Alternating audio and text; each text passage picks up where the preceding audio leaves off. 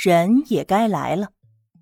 唐宁刚刚放下手，就见到江心兰穿着一身鹅黄色裙子，脚上踩着小皮鞋，款款走来，头发也特意整理过了，眉毛修得弯弯的，嘴唇也擦得红红的，就差直接拉着郑刚去拍结婚照了。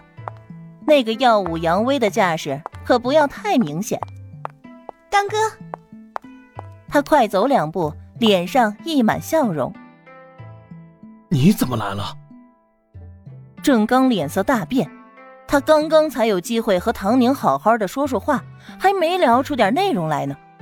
显然唐宁还在气头上，这怎么江心兰又来了？江心兰非常不习惯，每次出现在郑刚面前就是被这么质问。你说我怎么来了？啊，这不是你出院来接你回家吗？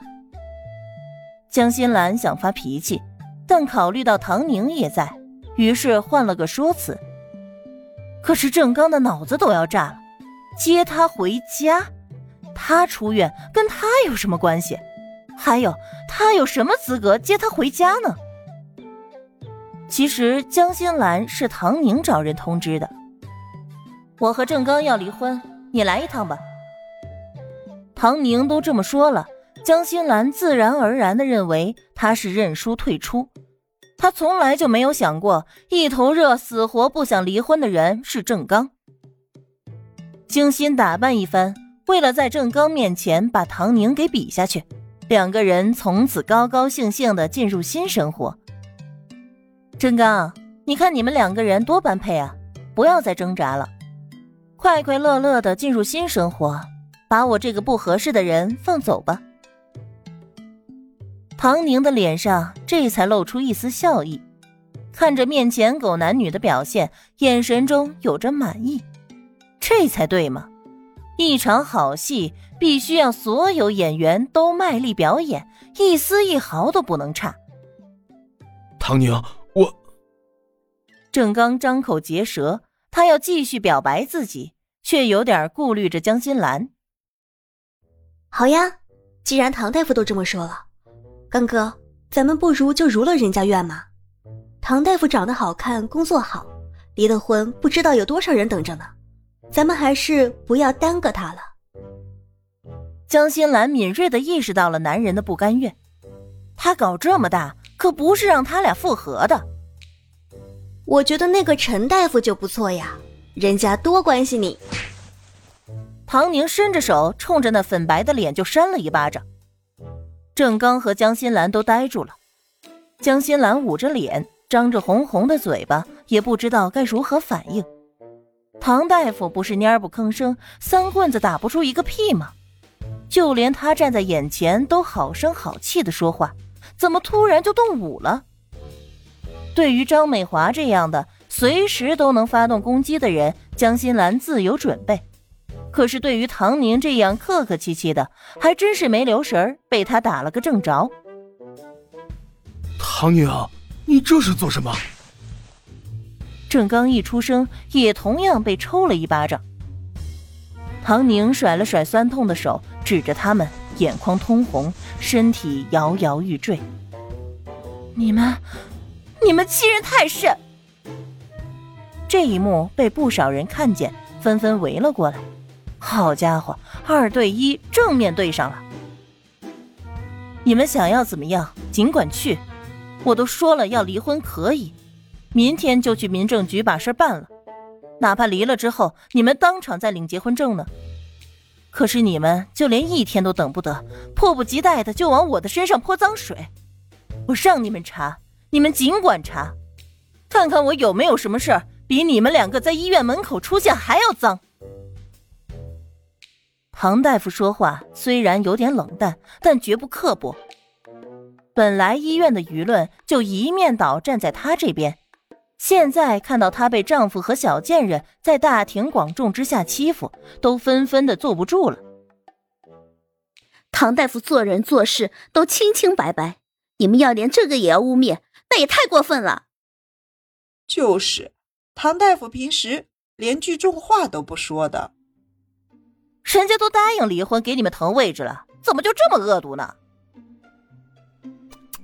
做人不能这样啊，太离谱了。郑刚和江心兰百口莫辩，江心兰愤怒的开口：“是他先动手打人的，你们都看不到吗？”你这个品德败坏的女人，还好意思说？不是把人唐大夫逼急了，他会动手打你啊？唐大夫还怕脏了自己的手呢。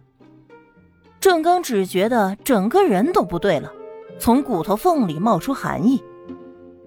唐宁什么时候有这么大的能量了？不管他说什么做什么，装疯卖傻也好，打人也好，大家都自发的为他找出合理的解释。他不用说一句话，所有人都站在他那边。惯于玩弄人心的郑刚明白，这绝对不是巧合，一定是有心人推动的结果。这个人会是唐宁吗？他抬眼看去，正对上唐宁清冷嘲弄的眼神，心中一凌。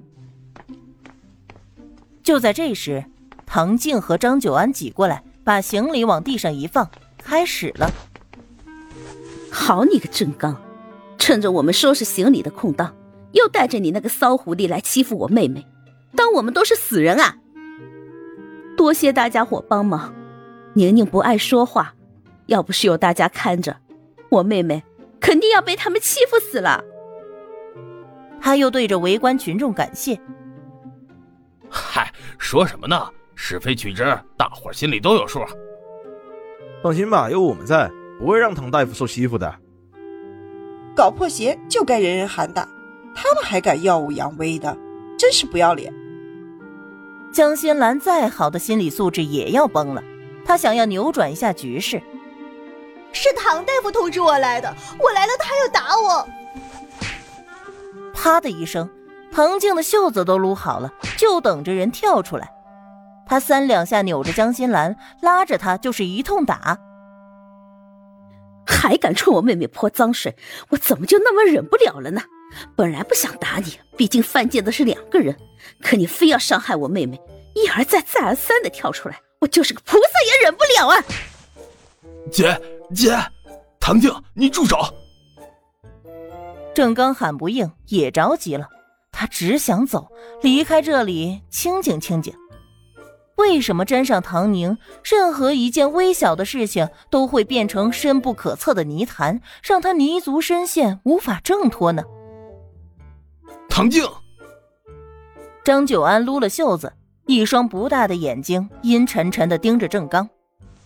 唐静是你喊的，你懂不懂事儿？郑刚挨了嘴巴子，也不敢还手，他也还不了手。姐夫，有话好好说。